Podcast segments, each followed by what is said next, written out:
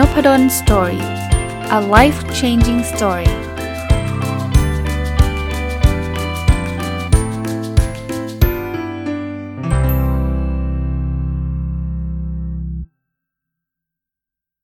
สวัสดีครับ ยินดีต้อนรับเข้าสู่นพดล Story พอดแคสต์นะครับ วันนี้หยิบหนังสือที่ชื่อว่าไม่โกรธอีกต่อไป เขียนโดยพระริวโนสุเกะโคอิเกะมารีวิวให้ฟังนะครับ ก็เล่าให้ฟังที่มาที่ไปนะครับ เล่มนี้น่าจะ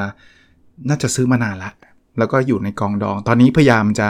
เอาหนังสือที่ค้างไว้ในกองดองเอามาอ่านนะครับ เล่มไหนที่ไม่ได้หนามากเนี่ยก็ก็หยิบมาอ่านอยากจะเคลียร์กองดอง แต่ว่าก็ทำใจนะว่าเคลียร์คงเคลียร์ไม่จบหรอกเพราะว่าผมก็เล่นซื้อหนังสือใหม่มาเรื่อยๆนะแต่ก็ไม่เป็นไรนะครับ ก็หยิบเล่มเก่าๆมามาอ่าน แล้วก็วันนี้อ่านแล้วก็ได้ข้อคิดดีๆหลาย ๆ ข้อนะคงไม่ได้เป็นการย่อหนังสือนะครับ แต่ก็เป็นการหยิบเอาข้อคิดที่ผมได้เนี่ยเอามาแชร์ แล้วก็มาชวนคุยกันนะครับอะมาเริ่มต้นกันเลย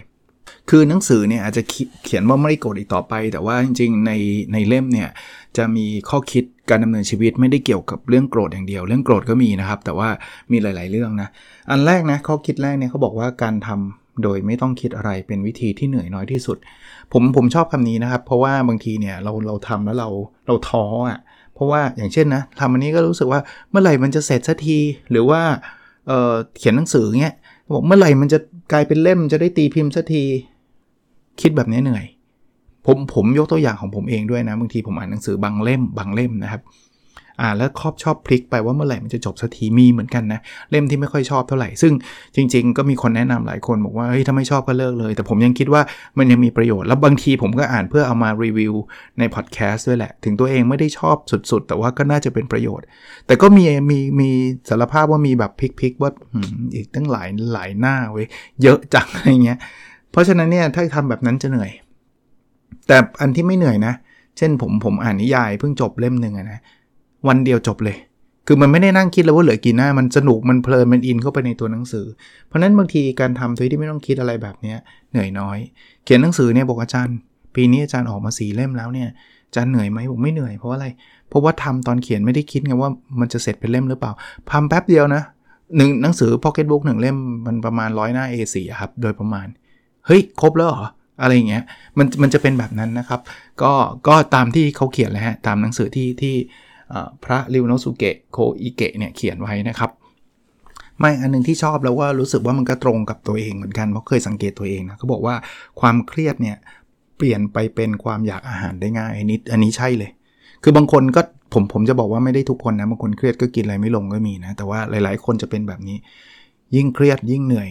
กินมันให้หมดเลย เหมือนกับหมูกระทะจะเยียวยาได้ทุกสิ่ง ไอติมจะเยียวยาได้ทุกสิ่ง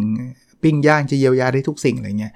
มันมันเหมือนเป็นการชดเชยอะเวลาเราเครียดอะเพราะฉะนั้นก็ต้องระวังตัวเองเหมือนกันสำหรับคนที่อยากจะลดน้ำหนัก อยากจะเฮลตี้อยากจะอะไรเงี้ย เพราะคุณคุณเครียดมากๆ แล้วคุณมาระบาย ระบายโดยการกิน แต่ก็ไม่ได้ถึงกับห้ามนะคือบางคนบางคนระบายไม่ได้เลยขนาดเครียดแล้วยังต้องมาอดอาหารนี่ก็ไม่ไหวเนาะแต่ว่าคือมันได้บ้างแต่ไม่ใช่ตลอดทุกวันไง นะครับ ไม่เช่นนั้นเนี่ยเราเราจะแบบเละไปใหญ่อะแล้วยิ่งกินก็ยิ่งอ้วนยิ่งอ้วนก็ยิ่งเครียดไอ้เรื่องเดิมก็เครียดอยู่แล้วนี่มันเครียดเรื่องอ้วนเรื่องสุขภาพเรื่องอะไรอีกไปกันใหญ่นะครับ ก็ต้องระวัง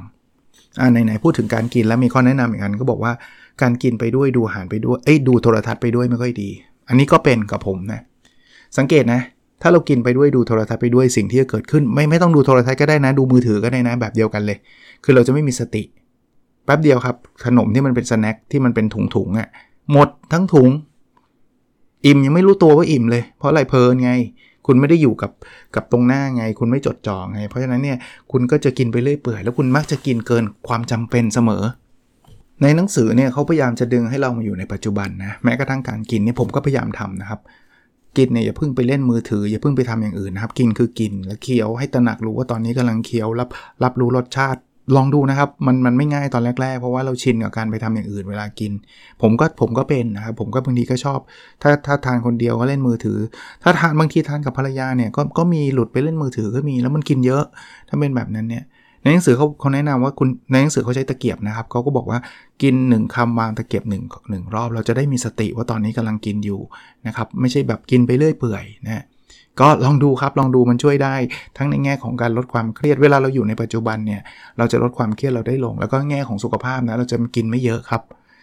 เน้นนิดนึงถ้าเรากินยิ่งช้าเนี่ยนะเคี้ยวยิ่งละเอียดเนี่ยเราจะอิ่มเร็วครับ โดยที่ไม่ต้องกินอะไรเยอะเลยนะครับ กินกินกินกินกินกินไปเรื่อยๆเนี่ยบางทีมันอิ่มแล้วมันไม่ทันไงเสอ่อไอสารอาหารมันยังไม่ทันดูดดูดซับเลย แต่เรากินเกินไปแล้วไงกว่าที่สมองจะสั่งว่าอิ่มเนี่ยกินเกินไปตั้ง 20-30%แล้วก็ได้อย่างเงี้ยก็ก็จะอ้วนนะครับ มาดูอันถัดไปนะครับก็เขียนไว้บอกว่าตัวตนที่แท้จริงของการวิพากษ์วิจารณ์คือการยัดเยียดความคิดเห็นของตัวเอง คือสังเกตบางคนชอบวิจารณ์คนนั้นคนนี้ อันนั้นไม่ดีอันนี้ไม่ใช่ อันนี้ไม่ได้เรื่อง อันนี้ไม่เก่งอะไรเงี้ยจริงๆอะมันคือความพยายามที่จะยัดเยียดความคิดของเราใส่เข้าไป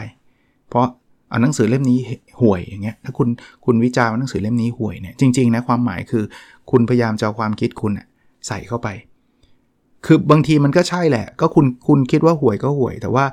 หนังสือที่ถูกวิจารณ์แล้วไม่ดีเนี่ยใครอ่านคำวิจารณ์ต้องระวังไว้นิดนึงนะครับ มันไม่ดีในมุมมองของคนคนนั้น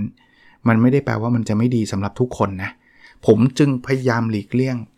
การบอกว่าหนังสือเล่มไหนไม่ดีสังเกตไหมครับผมรีวิวเนี่ยผมไม่เคยหยิบหนังสือเล่มหนึ่งแล้วมาด่าบอกหนังสือเล่มนี้ไม่ดีไม่ดีไม่ดีทำถามว่าทำไมเพราะผมเชื่อว่าหลายคนเนี่ยอาจจะคิดเห็นต่างจากผมก็ได้ มันอาจจะเป็นความเห็นของผมแล้วแล้วมันไม่ได้เป็นความผิดของคนเขียน บางทีเล่มสมมตินะ ผมหยิบหนังสือ OKR มาอ่าน เพิ่นผมอ่านหนังสือ OKR มาแล้ว 40 เล่ม เพราะนั้นเล่มที่ 41 ผมอ่านแล้วผมบอกไม่เห็นมีอะไรใหม่เลย ทุกอย่างเบสิกมาก ใช่ดิ ก็ผมอ่านมาแล้ว 40 เล่มไง มันเป็นความคิดของผมไง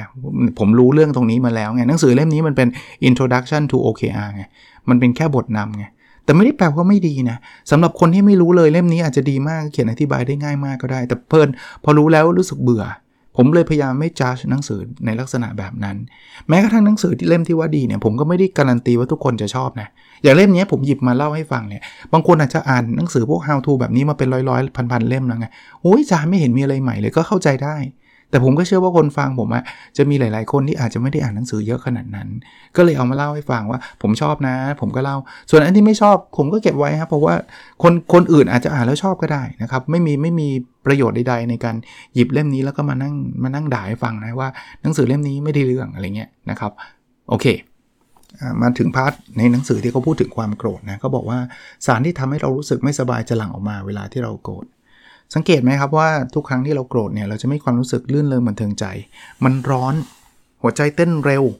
มันจะอึดอัดหงุดหงิด มันจะแบบอยู่ไม่ถูกอะ่ะเวลาเราโกรธยิ่งโกรธจัดเราจะแบบเหมือนกับโดนอะไรเข้าสิงเลย สังเกตปะผมคิดว่าหลายคนคงเคยผ่านกระบวนการหรือว่าความรู้สึกนั้นมาบ้างนะความโกรธมันมันไม่ดีต่อร่างกาย แต่ถ้าเกิดเราตระหนักรู้ว่ามันคือสารเคมีที่หลั่งออกมา แล้วเราคงไม่อยากได้สารเคมีประเภทนี้มันเป็นมันเป็นพิษต่อร่างกายอะ่ะคิดแบบนี้แล้วกันนะ เราจะเราจะโกรธยากขึ้น หรือถ้าโกรธเราก็จะสงบได้เร็วขึ้น เพราะเราจะรู้สึกว่าเฮ้ยนี่สารพิษเข้ามาในร่างกายละไม่เอานะไม่เอานะครับ แต่ไม่ได้แปลว่าห้ามโกรธเพราะมนุษย์เราโกรธได้อยู่แล้วนะครับแต่เราจะจะทำใจของเราได้ได้เร็วขึ้น เพราะว่าการโกรธอย่างที่เขาบอกนะการโกรธหรือการอาฆาตแค้นเนี่ยเหมือนกับการกินยาพิษ แล้วคิดว่าอยากให้อีกคนหนึ่งแย่ ซึ่งซึ่งมันมันไม่มีทางเป็นจริงใช่ไหมเรากินเองเราก็แย่เองใช่ไหมไอ้คนที่ถูกเราโกรธบางทีไม่ได้อยู่ตรงนั้น ไม่ได้รับรู้ความโกรธของเราซะด้วยซ้ำนะครับ เพราะนั้นก็พยายามอย่ากโกรธนะไม่ได้ให้กดไว้นะคือคือ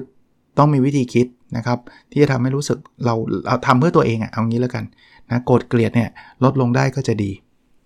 คราวนี้คำถามคือทำไมถึงโกรธเขาบอกว่าสาเหตุของความโกรธคือความรู้สึกว่า ไม่ได้รับการปฏิบัติด้วยอย่างเหมาะสมใช่ไหม คือทำไมทำไมเธอพึงพูดกับฉันแบบนี้ เพราะคุณมีความ expectation หรือว่ามีความคาดหวังว่าคนคนนี้ไม่ควรจะพูดกับเราด้วยใช้ภาษาแบบเนี้ยเราเลยโกรธไงเราไม่ได้รับการปฏิบัติอย่างเหมาะสมไงเราโดนแซงคิวเราโกรธไงเพราะว่าเรารู้สึกว่าเฮ้ยเราไม่ควรโดนแซงคิวไงตามตามกระบวนการของสังคมเนี่ยใครมาก่อนต้องได้รับการบริการก่อน แต่ว่าพอโดนแซงปุ๊บมันก็ถึงโกรธคือคือไม่ได้ผิดที่โกรธอย่างที่ผมบอกนะครับไม่ใช่ว่าเฮ้ยโดนแซงคิวดีใจจังเลยไม่ใช่ใช่ไหม แต่ว่าเราต้องตระหนักรู้ยิ่งเราเป็นคนโกรธง่ายเนี่ย เราอาจจะมีข้อที่เราคาดหวังไว้เยอะไง เราคาดคนคาดหวังอะไรเยอะๆเนี่ยก็จะโกรธง่าย เพราะว่ามันจะผิดหวังบ่อย ผิดหวังบ่อยมันก็โกรธบ่อยนะครับ บางทีก็ต้องลดลดความคาดหวังในบางเรื่องลงบ้างไม่ได้บอกว่าห้ามคาดหวังเลยโดนแซงคิวเชิญเลยเชิญเลยไม่ใช่ แต่ว่าบางอย่างก็อย่าสตริกมากนัก อย่าเข้มงวดกับตัวเองและคนอื่นมากนัก ความโกรธเราก็จะลดลง อีกส่วนหนึ่งนะหนังสือเขียนไว้บอกว่าความไม่พอใจเล็กน้อยที่เกิดขึ้นในชีวิตประจำวันจะกลายเป็นเชื้อไฟเล็ก ๆ บางทีความโกรธเนี่ยมันไม่ได้เกิดขึ้นแบบทีเดียวนะมันสะสม เคยดูหนังไหมสามีภรรยาเนี่ยแล้วสามีก็เป็นคนที่ไม่เรียบร้อย กลับมาถึงบ้านก็ถอดรองเท้าถุงเท้ากระจายเต็มบ้าน ภรรยาก็จะหยิบถุงเท้า เก็บทุกวันทุกวันทุกวันเพื่อให้มันเป็นระเบียบ ถามว่าเก็บถุงเท้าเนี่ยเรื่องใหญ่ไหมไม่ใหญ่ แต่มันมันมันสะสม มันหงุดหงิดนิดนึง มันไม่ถึงกับแบบโอ้บอกให้เก็บถุงเท้าครั้งแรกเนี่ยฉันจะอยากกับเธอเลย มันไม่ได้เป็นแบบนั้น แต่ว่ามันสะสม คราวนี้พอมันสะสม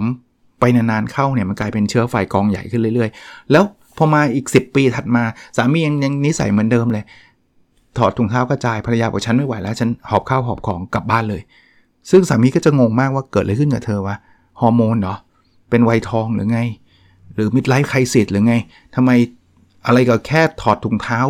มันจะอะไรนักหนา นึกภาพบอกว่า แต่มันไม่ใช่ถอดถุงเท้าครั้งนั้นไง มันคือ 20 ปีหรือ 10 ปีที่ผ่านมา มันมันสะสมแล้วมันไม่ใช่มีเรื่องถอดถุงเท้าเรื่องเดียว มันมีหลาย ๆ เรื่องที่นิดนึงนิดนึงนิดนึงแต่นิดนึงรวม ๆ เข้ามันเยอะไงครับก็ต้องระวังความโกรธประเภทนี้ไว้ด้วยนะครับ บางทีเราอาจจะต้องคุยกัน ถึงแม้ว่าดูเป็นเรื่องเล็กๆน้อยๆเนี่ย คุยกัน นะครับอย่าให้อีกคนนึงแบบโดดโดนแบกภาระสะสมด้วยอีกอีกอีกคนนึงก็ไม่รับรู้ไงไม่รู้เลยไงไม่เคยได้คุยไงเพราะนั้นบางทีคนที่รู้สึกแย่เนี่ยรู้สึกภรรยาเนี่ยอย่างที่เคสเมื่อกี้ก็อาจจะต้องคุยกับสามีว่าเขาไม่ชอบเรื่องนี้นะ อย่าอย่าทำเพราะว่าทำแล้วเขารู้สึกรู้สึกไม่ดีอะไรเงี้ยตัวสามีเองก็อย่าไปคิดว่าโอ้ยนิดเดียวเรื่องนิดเดียวไม่เป็นไรหรอก นิดเดียวนานๆเข้าไม่นิดนะครับคราวนี้ถ้าโกรธแล้วทำไงเขาบอกว่าโกรธแล้วเนี่ยคนส่วนใหญ่ชอบทำสองแบบ คืออดทนกดมันไว้ซึ่งก็ไม่ดี หรือ ลุยเลยพุ่งชนเลยก็ไม่ดีนะครับ ในหนังสือนะท่านอาจารย์ต้องเรียกว่าท่านอาจารย์นะท่านท่านเป็นพระเนี่ยก็บอกว่ามีวิธีการบริหารจัดการความโกรธได้แบบนี้ครับ คือถอยตัวเองมาดูความโกรธอย่าไปอินกับอารมณ์นะครับ เช่นการบอกตัวเองว่าเออตอนนี้เรากำลังโกรธมองสภาพจิตที่ถูกความโกรธยึดครองนะไม่ง่ายหรอกไม่ง่ายหรอกแต่เตือนตัวเอง ตอนนี้เรากำลังโกรธนะ พอเรารู้สึกว่าเราเราเราแยกออกมา ว่า ตอนนี้เรากำลังมองความโกรธเนี่ยความโกรธมันจะเริ่มสงบลงครับ มันจะหายไปนะเพราะฉะนั้นเนี่ยลองลองลองใช้วิธีแบบนี้เขาบอกว่ารู้สึกโมโหกับคำพูดหรือวิธีพูดคนอื่นเนี่ยให้ใส่สิ่งที่เราโกรธลงไปในเครื่องหมายวงเล็บนะครับ เช่น คิดว่าทำไมถึงใช้วิธีพูดแบบนั้นนะ เป็นแบบวงเล็บหมายถึงว่าคล้ายๆ เป็นคำพูดอะคือคือเรามองคำพูดนั้นนะทำไมเขาถึงใช้วิธีการพูดแบบนั้นนะนะครับ คิดว่าเนี่ยจิตจะรู้ว่าเราเราเราเรากำลังคิดอยู่นะครับ เพราะฉะนั้นความโกรธก็จะลดลงอ่าอันที่เป็นข้อคิดนะเขาเขียนไว้บอกว่าคำพูดที่ทำให้ไม่พอใจสุดท้ายเป็นเพียงเสียงเท่านั้น เออ คือจริงมันคือเสียง เสียงเนี่ยมันจะไม่ทำอะไรเราได้เลยใช่ปะ่ะ แต่เราอะไปตีความหมายของเสียงแล้วก็แปลงมาเป็นอารมณ์ เป็นความรู้สึก ถ้าคุณมองว่าเสียงคือเสียงนะ มันเป็นคลื่นอะไรสักอย่างหนึ่งคุณจะไม่โกรธเสียง นึกถึงภาพบอกปะเช่น มีคนมาด่าคุณบอกว่าไอ้บ้าเอ้ยเนี้ยถ้าเกิดคุณคุณทรีตมันว่าเป็นไอ้บ้า มึงเป็นใครวะทำไมมาว่าเราไอ้บ้าเนี่ยมันจะโกรธมันจะเครียดหรือมันจะรู้สึกว่าทำไมไม่รู้จักเด็กไม่รู้จักผู้ใหญ่มันจะเป็นแบบนั้นเนี่ยเพราะเราไปตีความหมายของมัน แต่ถ้าเกิดเรารู้สึกว่าเสียงคำว่าไอ้บ้าเอ้ยเนี่ยมันคือเสียง สังเกตเนี่ยถ้าเกิดคนชาวต่างประเทศที่เขาใช้ภาษาที่เราไม่รู้จักสมมติผมไม่ผมพูดสเปนไม่ได้เนี่ย มีคนตะโกนว่าจะเป็นภาษาสเปนเนี่ยผมผมจะโกรธไหมไม่โกรธหรอกเพราะไม่รู้แปลว่าอะไรใช่ปะ เพราะฉะนั้นเนี่ยบางทีมันมันอยู่ที่เราแปลความหมายอะและยิ่งไม่ไม่ใช่แค่ไม่ใช่แค่เสียงนะคอมเมนต์คำพูดใน Facebook ในเพจ ใน Line บางทีเขาเขียนมาเนี่ยเขาอาจจะไม่ได้ตั้งใจ แต่ว่าเราเอาไปแปลงสารตรงนั้น มันขึ้นอยู่กับอารมณ์เราด้วยนะบางทีอารมณ์เราหงุดหงิดอยู่แล้วเนี่ยคนเขียนมาบอกว่าไม่เนี่ยเสียงมันคนละแบบ มันเขียนว่าไม่เสียงมันออกมาเป็นแบบนั้นนะเราไปตีความหมายเองด้วยนะบางทีไม่เขาอาจจะเป็นคำพูดโนธรรมดาเป็นเบสิก ไม่ได้คิดอะไรขนาดนั้นก็ได้ เพราะนั้นเนี่ยก็ต้องตีความว่านั่นคือเสียงนี่คือตัวอักษรนะมันม,มันทำอะไรเราไม่ได้หรอกถ้าเราไม่ไปตีความให้มันให้มันแย่ ซึ่งการตีความให้มันแย่มันก็ทำให้ตัวเราแย่ตั้งแต่แรกเลยบางทีใช่ไม่ใช่ยังไม่รู้เลยแต่โกรธไปแล้วนะครับ ในหนังสือเนี่ยมีการเขียนถึงอาจจะเรียกว่าการกระทำที่ไม่ดี 10 อย่างนะครับ ก็พยายามจะลดละเลิกได้ก็ดีนะผมผมสรุปให้เร็วๆนะอันแรกคือควบคุมความโลภความโลภคืออยากได้อย่างงู้นอย่างนี้เยอะไปหมดนะ จิตใจที่โลภจิตใจคือจิตใจที่ไม่สงบไม่สบาย อันที่2ควบคุมความโกรธเมื่อกี้พูดไปแล้วนะครับโกรธเนี่ยไม่ไม่ใช่จังหวะที่เราเราโกรธเราจะไม่รู้สึกดีอะนะครับสควบคุมความหลงมองเห็นความจริงหลงก็หลงผิดไปเลย ต้องใช่แน่คนนี้สุดยอดอะไรเงี้ยก็ต้องระวัง 4. ไม่โกหก คนโกหกก็ไม่สบายนะ เป็นเป็นการกระทำที่ระวัดระแวงตลอดเวลานะห้าไม่วิพากษ์วิจารณ์นะครับ อยู่ดีไปด่าเขาเนี่ยก็ก็ อยากทำก็ได้แหละ แต่ถามว่าทำแล้วมีความสุขไหมก็ก็ไม่ค่อยมีหรอกนะครับ6ไม่นินทานะบางทีมันก็อดไม่ได้ใช่ไหมก็มีบ้างแต่ว่าจะทำเป็นกิจวัตรโหตอนเช้ามาต้องนินทาติดกันทั้งวันมีแต่นินทาทั้งวัน แล้วเดี๋ยววันหนึ่งคุณก็จะเสียว่าเขาจะนินทาคุณหรือเปล่านะครับ หรือกลัวคนที่เรานินทารู้อีกนะเจ็ดเออไม่เออเจ็ดใช่ ไม่พูดถึงเรื่องที่ไม่มีประโยชน์เพราะเสียเวลานะครับ เอาไปทำเรื่องอื่นดีกว่า 8 ไม่ฆ่าสิ่งมีชีวิตนะครับ ก็อันนี้ก็ชัดเจนอยู่แล้วเนาะสิ่งมีชีวิตเราก็ไม่ควรจะฆ่านะครับ ก็ผิดศีล 9 ไม่ขโมยก็ศีลห้าเหมือนกันนะขโมยก็คงไม่ใช่เป็นความรู้สึกที่มีความสุขหรอกในการขโมย แล้วก็ 10 ไม่นอกใจก็ศีลศีลห้าเราอะนะนอกใจก็ไม่ใช่เรื่องสนุกไม่ใช่เรื่องดีหรอกนะโอเค ก็ผมว่าประมาณนี้นะครับสำหรับหนังสือเล่มนี้ต้องเรียกว่าเป็นหนังสือที่เขียนโดยพระนะครับ ก็จะมีคล้ายๆเป็น ข้อคิดทางศาสนา ข้อคิดที่เกี่ยวข้องกับการดำเนินชีวิต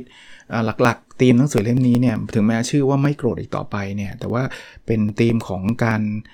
อยู่กับปัจจุบันนะครับ มีสตินะครับ รู้จักแยกอารมณ์จากความรู้สึก ว่าเช่นเรารู้สึกโกรธหรือโลภหรือหลงอะไรเงี้ยให้เราให้เราพยายามเตือนตัวเองว่า ตอนนี้กำลังโกรธนะ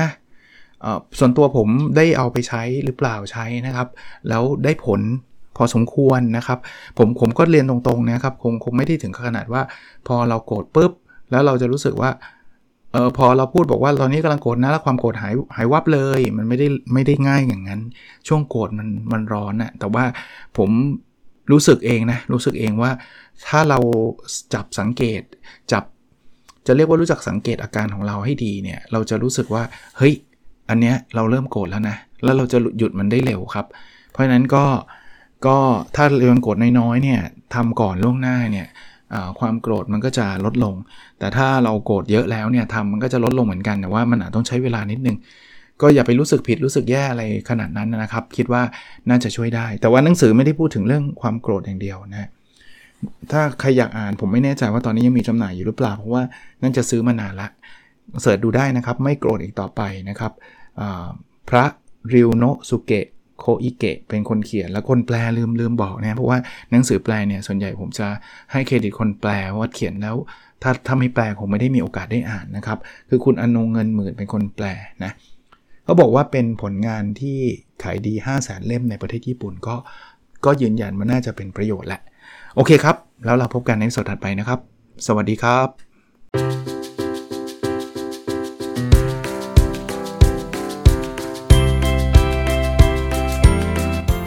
n o p a d o n Story a life changing story